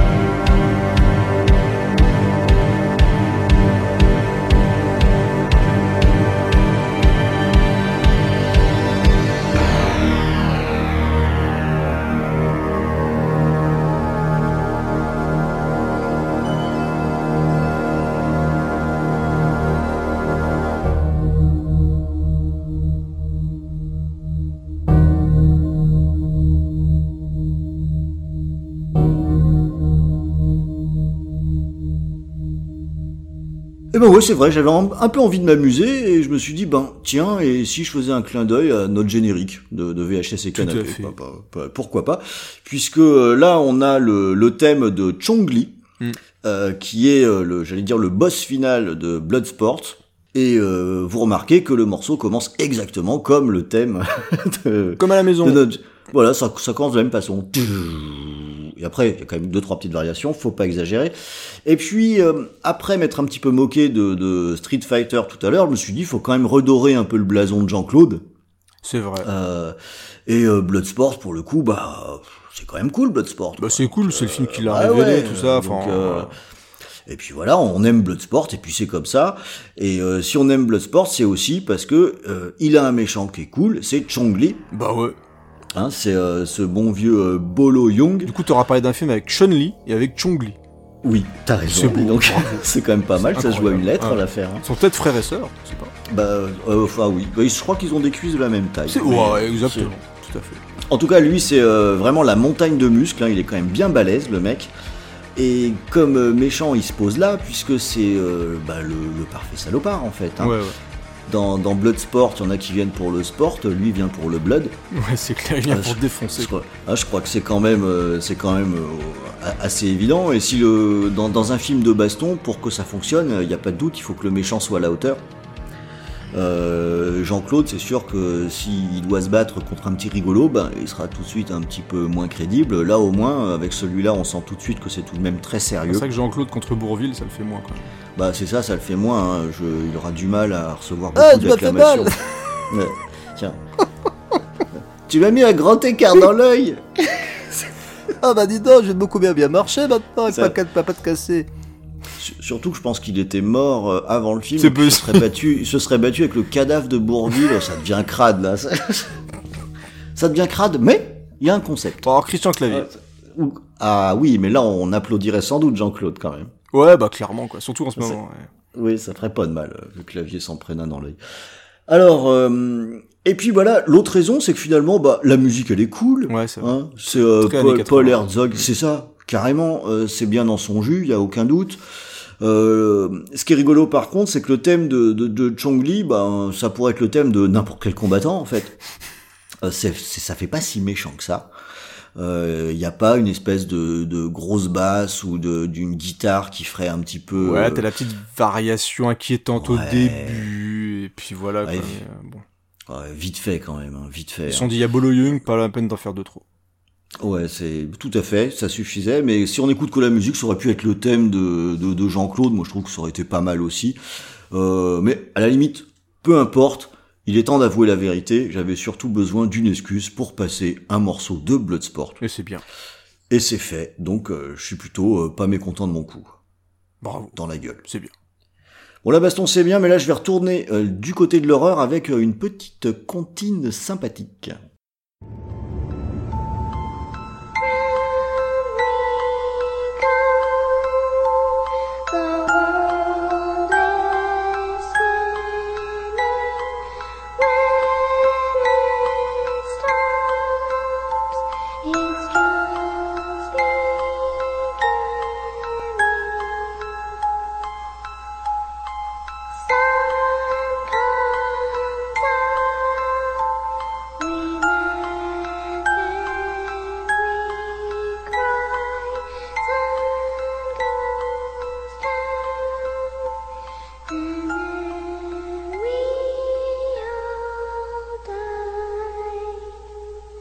Alors la vérité, c'est que je cherchais à vous diffuser euh, une musique qui viendrait de The Ring, parce que j'avais envie de parler de Sadako, qui est un méchant que je trouve plutôt cool, enfin une méchante pour le coup. Euh, sauf que dans, The Ring, euh, bah il n'y a pas vraiment de musique, c'est plutôt des bruitages. Alors il se trouve que le- le- l'environnement sonore est super bon, mais à diffuser dans Scoring c'est un peu compliqué. Alors je suis allé faire un petit tour du côté du, du remake US, euh, alors que j'aime nettement moins, mais que j'aime bien quand même, Ouais, il est que bien. je trouve que je trouve euh, plutôt pas mal. Et là, par contre, j'ai réalisé que sa BO était carrément cool. Euh, elle a été composée par Hans Zimmer, accompagné de, de plein de monde, et vu que quand on écoute, ça ressemble pas tellement à du Hans Zimmer, j'ai surtout l'impression que c'est euh, plein de monde qui a fait la BO. Ah, t'arriveras pas à dire du bien, toi. Hein. et que Hans Zimmer, il a donné un coup de tampon à la fin en disant euh, Zimmer approved. non, ouais, c'est vrai, j'ai du Ah, mal. t'arriveras pas à dire du bien. J'ai du mal. Ce qui, est, ce qui est incroyablement hypocrite parce qu'il y a quand même des morceaux que je trouve Ah, il a cool fait de, plein de chez, Zimmer. Mais oui, oui, je sais, je sais. Bon, mais je. C'est parce que t'es de euh, mauvais Zimmer. Euh, ouais, c'est ça, je suis, je suis de mauvais. Elle est pas mal celle-là. Elle est pas mal.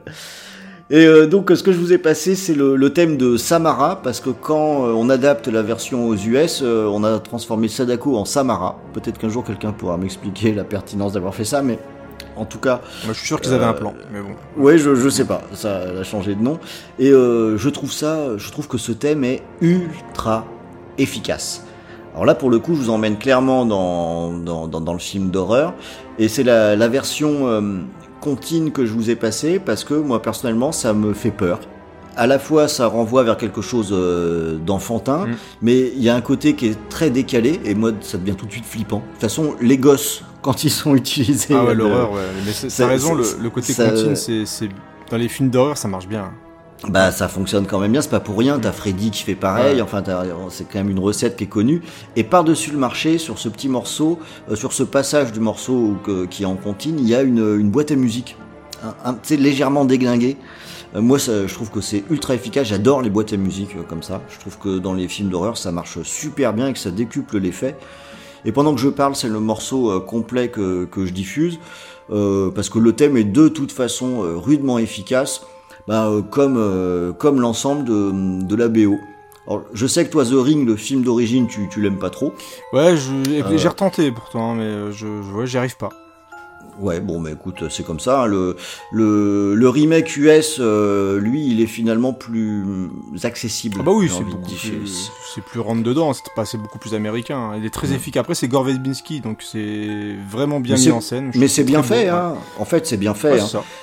C'est que quand, quand je regarde les deux, disons que le côté de d'avoir voulu aller vers quelque chose d'explicite, euh, je trouve ça moins intéressant. Et j'ai même pas parlé de la méchante, alors que c'était le sujet. Putain, je suis à côté. moi.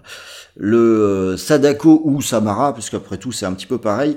C'est c'est une approche qui est très intéressante dans dans les deux films pour le coup, puisque c'est un personnage qui va d'abord être présenté comme euh, comme étant une victime Mm.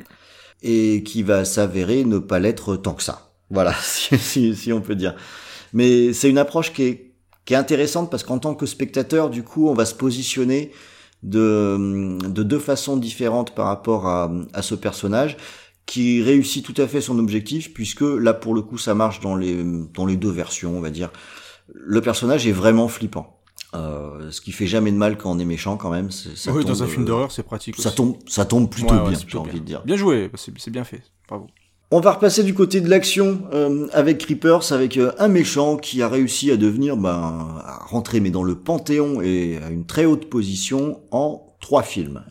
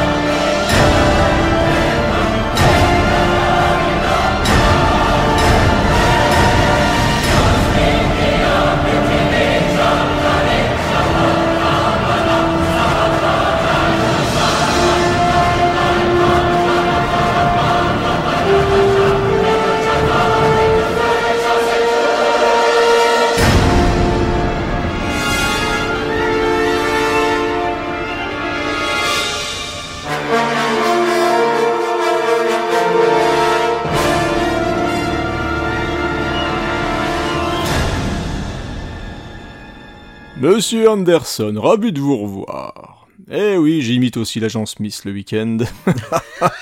Incroyable. Et on a écouté la musique, bon, je pense que voilà, vous avez reconnu la musique de Matrix Révolution. Alors pourquoi Révolution? Parce que voilà, Le troisième, euh, c'est pas forcément dans le cœur de tout le monde. Il y en a qui disent il y a qu'un seul Matrix, il n'y en a pas eu deux autres, patati patata. Moi, j'aime bien les trois euh, et surtout, voilà, j'adore cette musique. J'adore la musique de Matrix parce que ce qu'a réussi à faire Don Davis, qui bizarrement a disparu. Don Davis s'est dit tiens, j'ai fait Matrix et j'arrête. Voilà, je me casse, je fais des petits trucs par-ci par-là, euh, on s'en fout. Bah, il a, il a fait une première BO dans le premier film qui est très classique.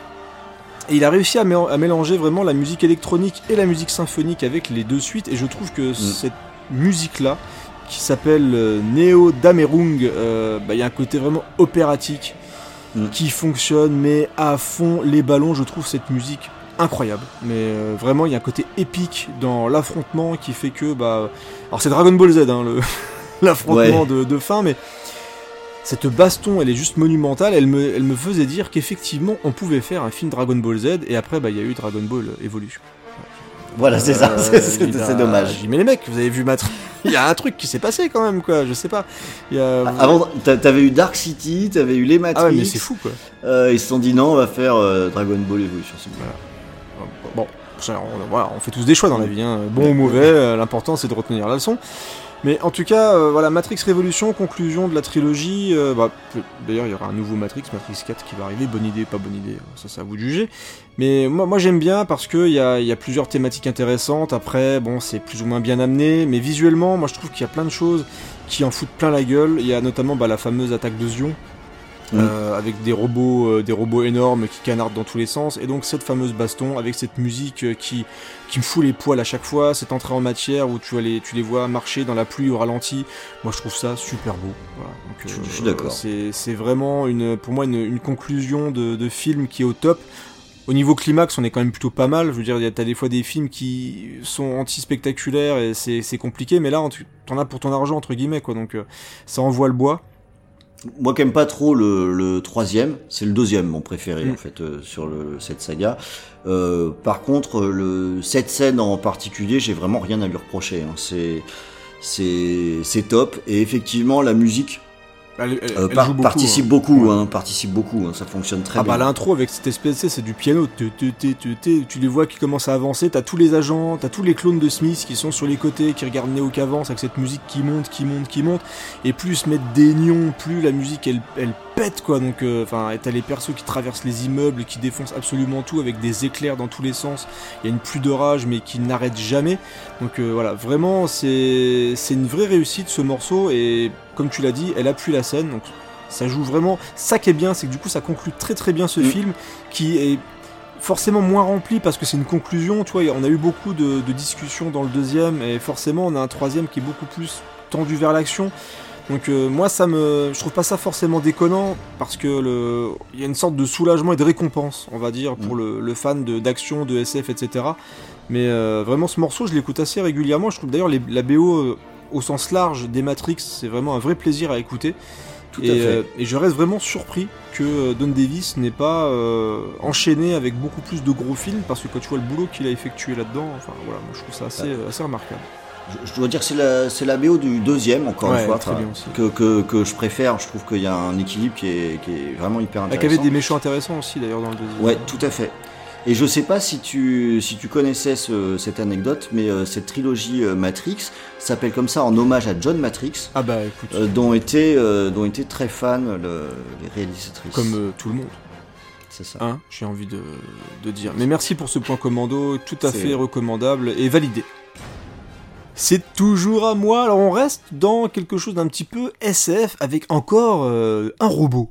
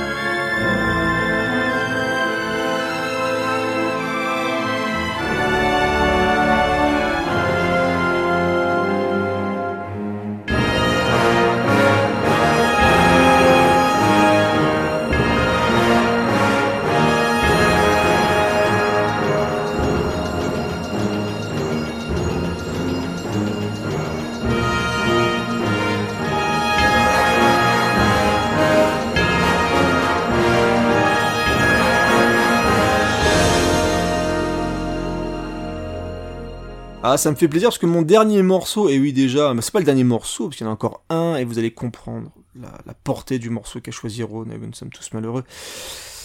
Robocop, Robocop, Robocop, oh, est-ce que j'ai besoin de... Hein est-ce que j'ai besoin de m'étaler, Ron, en parlant de... Ah, bah, de- Robocop, de Robocop. Il, y a, il, y a, il y a plusieurs noms, il y a bah, Verhoeven, forcément. Il y a Polydouris, voilà, parce que la musique, parce que la musique est, la musique est bonne. musique, elle est voilà, la musique, elle, est, elle est folle, elle est épique, elle est monstrueuse. Et donc, avec cette musique, on a aussi bah, le, le personnage de, de Clarence Bodecker, euh, qui est joué par Kurtwood Smith, qui est juste... Ce qui est génial, il, quoi il est qui génial. est, qui est génial, une véritable ordure, qui a pas forcément une tête d'ordure, tu vois, c'est, il fait un peu comme ça, le, le mec un peu, il pourrait faire un, un peu faiblard comme ça, tu vois, tu te dis, Bah, tu- en fait, c'est un, c'est un comptable cavrier. c'est- voilà, c'est ça, c'est un comptable cavrier, et c'est, il est hyper dangereux, il est malsain, enfin c'est d'une violence, Bon, bah voilà, quand tu vois la scène de, de, de massacre de Murphy, enfin voilà, on va pas vous refaire le, refaire le monde là-dessus, mais c'est un méchant qui fait partie de mon top 10, je pense, des, Ouais. des méchants de cinéma. Moi, pareil. Et, et tu reconnais à quel point tu détestes un méchant quand dans le film euh, Robocop, euh, dans le, le- le- la scène de, où il fabrique de la cam, là, il Mm. finit par le choper et qui lui dit Clarence Bodecker, vous êtes en état d'arrestation. Et toi, tu fais Ouais, Ouais, ouais, t'es content, dis putain, Ouais. c'est le moment, quoi. lance-le dans la vitre, vas-y Et il prend, mais méga cher en plus. Et le morceau qu'on a écouté euh, là, c'est le moment où en fait Clarence Bodecker se rend compte que euh, Robocop, bah, c'est Murphy. Et il dit le fameux Mais on t'a tué Mais on t'a tué Et je, je trouve ça génial parce qu'il va prendre cher, bordel, quoi. Et, mais quel, quel bon film, et tu le soulignes en off, il y a aussi forcément le l'ordure qui est le, le responsable de OCP, qui est aussi un excellent méchant. Enfin voilà, t'as les bureaucrates, t'as le, le vrai méchant méchant qui est dans la rue, etc. Mais t'as aussi les bureaucrates qui sont aussi des véritables ordures. Donc euh, Robocop, c'était euh, un peu comme Starship Trooper, c'était Verhoeven qui débarquait dans le blockbuster américain, mais qui arrivait putain à le vriller d'une manière qui était quand même assez clair. géniale, quoi. Mm. Et c'est ultra jouissif. Non seulement c'est fun, c'est intelligent, c'est bien foutu, il y a une musique de dingue, les acteurs sont, sont fabuleux, enfin voilà. Mais Clarence Bodecker, au top du top. Franchement, voilà, excellent méchant, et du coup avec la musique de Polydouris, euh, c'est ça rentre dans l'histoire direct, quoi. Donc. Bon, on va passer au dernier morceau. Et croyez-moi, vous allez pas faire les fiers, les mecs.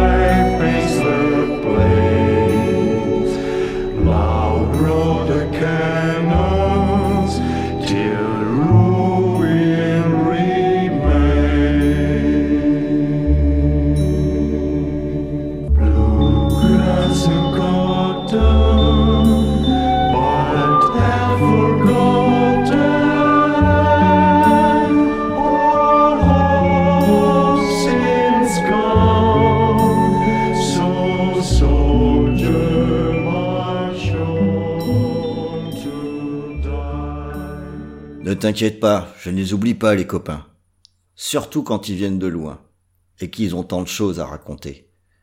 Alors, si ça se trouve, c'est ce qu'on est en train de dire à Ennio Morricone, alors qu'il vient de monter, euh, qu'il vient de nous quitter.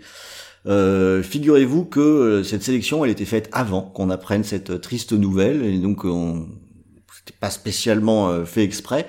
Mais finalement, ce morceau du bon, la brute et le truand, ben, j'ai l'impression qu'il tombe un peu à point nommé. Cette très jolie musique, toute douce, c'est celle qu'on entend dans Le Bon, la Brute et le Truand pendant que Sentenza est en train de torturer euh, Tuco. Par rapport au, thème qu'on a choisi, je tenais absolument à parler du Bon, la Brute et le Truand parce que finalement c'est un film où on a trois méchants. Alors comme ils le sont à des degrés divers, et c'est ça la beauté de ce film, c'est qu'on finit par se dire qu'il y en a un des trois, ben on va quand même dire que c'est le bon. Très objectivement, c'est difficile à tenir quand on regarde le film de dire que c'est un bon gars. Euh, Tuco, on va dire que c'est un truand euh, sympathique, c'est vrai après tout, il n'a fait que de tuer et violer, c'est pas si grave. Et tout ça, ça peut fonctionner parce qu'il y en a un qui est encore pire, c'est Sentenza, le magnifique Lee Van Cleef qui, qui doit boire des coups avec euh, Clarence Bodicker, je pense. Ouais, clairement. Quoi. Euh, il est vraiment sur ce registre. Et, et euh, quand j'y ai réfléchi, je me suis dit que cette scène, c'était sans doute la scène la plus, pour moi, la plus, emblématique. Parce que on a un, moment où on va rentrer en empathie avec euh, alors que donc, rappelons-le, c'est un salopard. hein. On a, quand il doit se faire pendre, on a tout, tout ce qu'on lui reproche. C'est pas quelqu'un de recommandable du tout. Parce que Sentenza est juste encore pire. Et là où il y a un niveau de vice qui est extraordinaire et qui du coup va en même temps caractériser le personnage de Sentenza, c'est qu'il fait jouer de la musique pour pas qu'on entende euh, crier euh, Tuco pendant qu'il se fait frapper. Mais il aurait pu faire jouer une fanfare par exemple, ça aurait été bien plus logique. Euh, ça faisait plus de bruit, ça couvrait tout. Non, à la place, on va avoir plutôt un morceau, c'est une balade qu'on a. C'est joli. C'est Sentenza qui a choisi de faire jouer ça pour couvrir les cris de, douleur de sa victime, ce qui nous met à un niveau de cynisme qui est quand même absolument, euh, absolument euh, extraordinaire. Et c'est là où on voit que le, choix de, la musique, ce choix, euh, il a un sens quoi. Et c'est pas pour rien d'ailleurs que cette scène, bon il y en a d'autres dans ce film, hein, mais que ça fait partie des scènes qui restent, qui restent gravées comme étant l'illustration de ce que peut être une pourriture ultime, euh, comme, comme peut l'être ce, ce bel enfoiré de, de Sentenza. Et une fois qu'on a dit ça, bah finalement il y a aussi que dans cette émission, euh, peut-être que c'est par hasard, mais on clôture avec Ennio Morricone. Ouais. Euh, on en a déjà diffusé euh, deux morceaux dans l'émission précédente euh, sur, le, sur les films italiens. Et on disait avec euh, Creepers, euh, c'est un vieux monsieur, il avait euh, 91 ans, évidemment qu'il allait, qu'il allait mourir. Mais- Mais ça nous a quand même fait quelque ça, chose. Ouais, ça fait chier. Quoi. Ça compte. Ça- C'était quelqu'un qui voilà. comptait. euh, qui comptait. En fait, c'est dans les moments là où tu te rends compte que t'en as écouté quasiment toute ta vie. Euh, c'est dans les moments là où on s'est rendu. Enfin, moi, je me suis rendu compte qu'il avait quand même composé plus de 500 bandes originales de films, que euh, on fait euh, des émissions sur les musiques depuis longtemps, que c'est un mec qui a influencé la musique et même le cinéma. Depuis des années, ça fait partie des gens qui ont euh, eu de l'influence sur, euh, sur le cinéma, mine de rien, sur Mm. la composition musicale, sur euh, un style de musique. C'est le, le western, euh, l'identité du western, inventé. voilà, c'est Ennio Morricone. Il y a eu plein de westerns avant, mais c'est la musique de Morricone qu'on retient pour le, pour le western.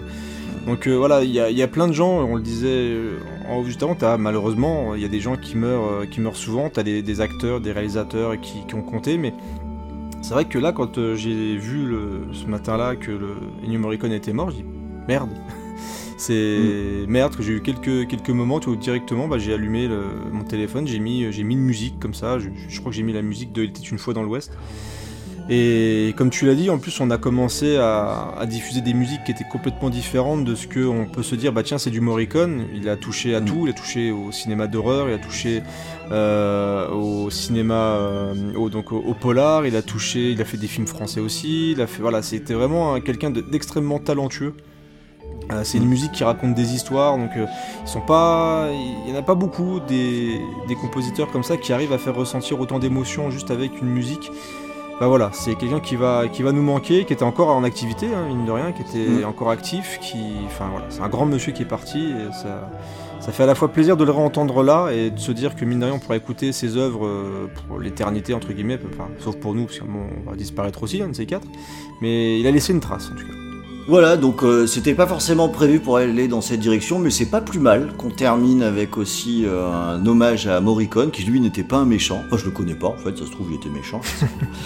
Et c'est donc comme ça que nous allons clôturer euh, notre émission euh, scoring spécial euh, méchant. Euh, on en a vu quand même des vertes et des pas mûres, des beaux salopards. C'était un- une sacrée collection.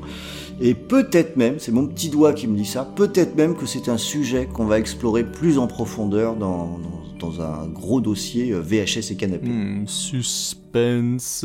En tout cas, on espère que vous avez passé un bon moment et on vous dit à la fois au revoir et merci aussi à Ennio Morricone pour ces centaines et ces centaines et ces centaines de, de musiques. Salut les amis. Salut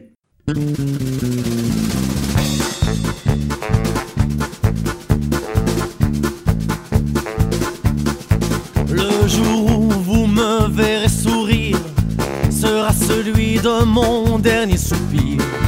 La bonne humeur, la joie, les fleurs. Certains aiment ça, moi ça m'écoeure. Les gens heureux sont ceux que j'évite. Leur air détendu m'énerve et m'irrite. J'ai la migraine, l'envie soudaine de leur cracher toute